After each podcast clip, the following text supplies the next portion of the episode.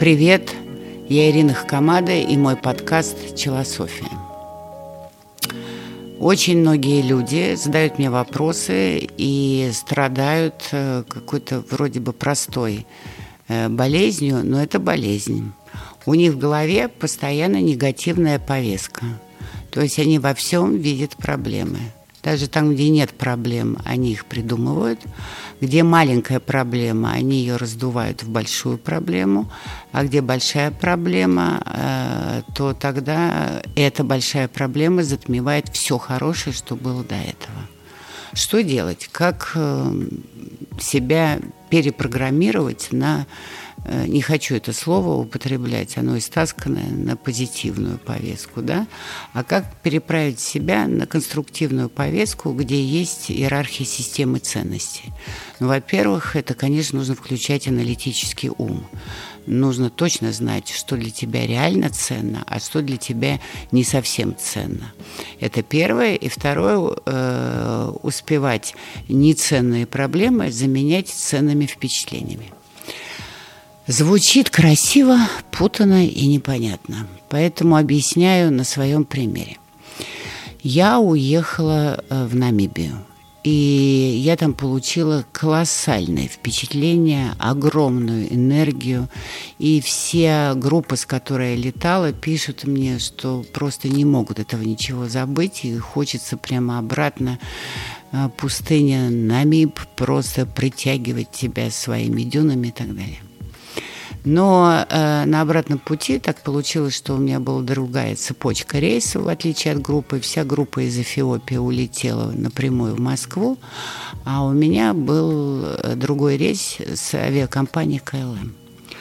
Но случилось два форс-мажора. Первый форс-мажор, что К Л М э, отменила рейс и назначили время на пять часов раньше. Это очень много. Если пять часов позже, да, но пять часов раньше э, очень сложная тема, потому что мы находились далеко, в пустыне. Мы должны были доехать до э, города Винтуха, из которого должны были вылетать в Эфиопию э, на машинах. Это заняло пять часов времени. Понятно, что мы никуда не успевали, ни на какие пересадки. После этого мне поменяли билеты через Тель-Авив, но тут началась какая-то война между э, Палестиной, очередная конфликт между Палестиной и израильтянами. Тогда еще не началось, но уже было дано тайное указание не израильтян никуда не пускать даже на пересадки. И мы это выяснили в последний момент, потому что когда я осталась одна, и э, паспортный контроль давали только эфиопы перед посадкой, а не заранее, то есть у меня не было времени. До отлета оставалось сорок минут, и вдруг мне арестовывают паспорт, мне не дают лететь, ничего не объясняя и так далее. В, в этот момент я, конечно, разволновалась. Почему? Ну, потому что э, я с своим помощником, мы одни, ночь, Эфиопия. Один рейс слетел, теперь второй рейс слетел без всяких объяснений причин. И, в общем-то, ситуация была очень напряженная. Когда вы одни в незнакомой стране, это сложно, особенно в Эфиопии, где не существуют какие-то европейские правила поведения и так далее.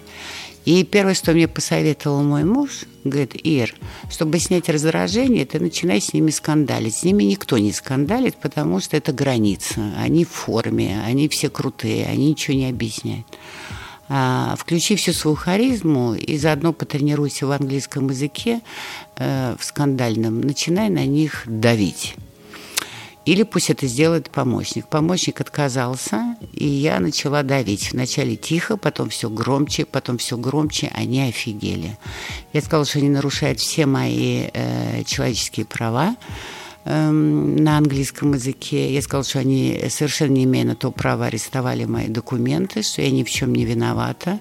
Они не могут объяснить причину, почему они меня не пускают, и у них будет очень много проблем. Это полное безобразие. Пока я на них кричала, мне стало хорошо. Мне стало хорошо, меня отпустило. А затем мне отдали паспорта, но только после того, как улетел самолет. Я развернулась и ушла в зал ожидания. Потом э, мы начали искать другие рейсы. У помощника ничего не вышло, он остался, улетел на следующий день. А я решила кровь из носа улететь э, все-таки пораньше. Короче говоря, я проболталась во всех поездках. Должна была прилететь на двое суток раньше. Двое суток я э, летала, пересаживаясь с одного рейса на другой. Но я прилетела так, как хотела, потому что у меня была еще лекция. Все это время, все это время я могла бы погрузиться во все эти неприятности и говорить себе, какой ужас, какой кошмар, я еле успеваю. Еще неизвестно, какие будут преграды на всех пересадках. Может быть, в Стамбуле не вылечу, потому что нету э, сообщения с э, Россией, Аэрофлот закрыл Турцию. Может быть, в Каире застряну и так далее. Вместо этого я все время вспоминала пустыню.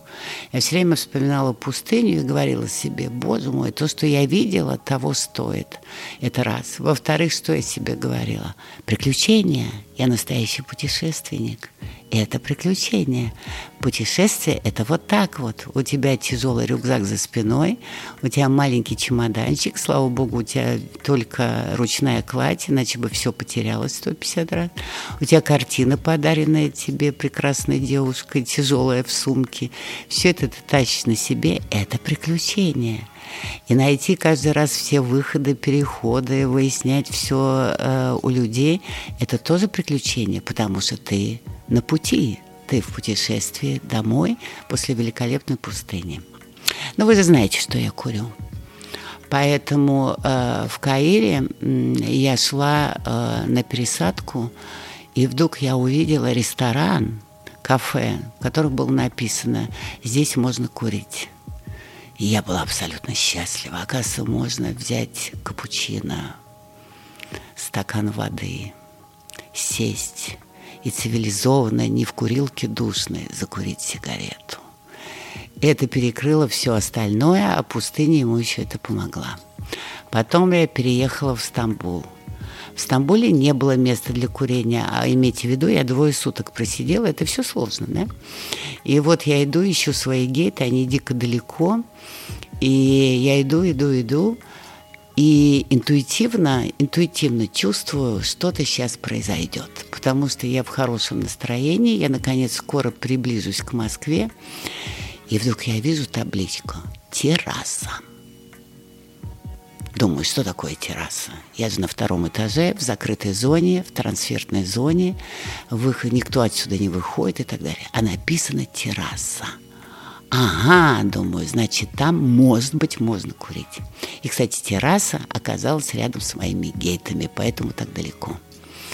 И я пошла туда, а там такой стоит охранник, он меня пропустил, я прохожу через стеклянный коридор и выхожу на свежий воздух, а там терраса, и пять пепельниц, и небольшое количество туристов, которые курят, потому что немногие догадались, что если терраса, то наверняка это smoking room, но они не хотели это объявлять. И опять счастье, понимаете? И опять счастье. И вот так весь свой путь я доехала, приехала и тут же в тот же день читала лекцию, хотя измучилась двое суток и спину, спину тянула страшно от всего этого багажа. Где-то я потерялась и бежала вся потная, чтобы успеть на э, свои рейсы. Но каждый раз я говорила себе, пустыня, она того стоила. Путешественник всегда сталкивается с неожиданностями. Это часть моего путешествия. Пусть не такая приятная, но зато это путешествие, это приключение. А главное, я дважды нашла комнаты для курения. Надеюсь, теперь понимаете, каким образом перепрограммировать свой мозг даже в случае очень больших неприятностей и мелких страхов, что ты один не справишься. Главная система ценностей. Что для тебя главное ценное в жизни? Какие впечатления? И в тот момент, когда вы начинаете придумывать проблемы или углубляться в них, попробуйте их заменить на то, что делает вас сильным и счастливым. И вот в этом состоянии вы решите все проблемы. И вам даже повезет. Вы найдете свою террасу.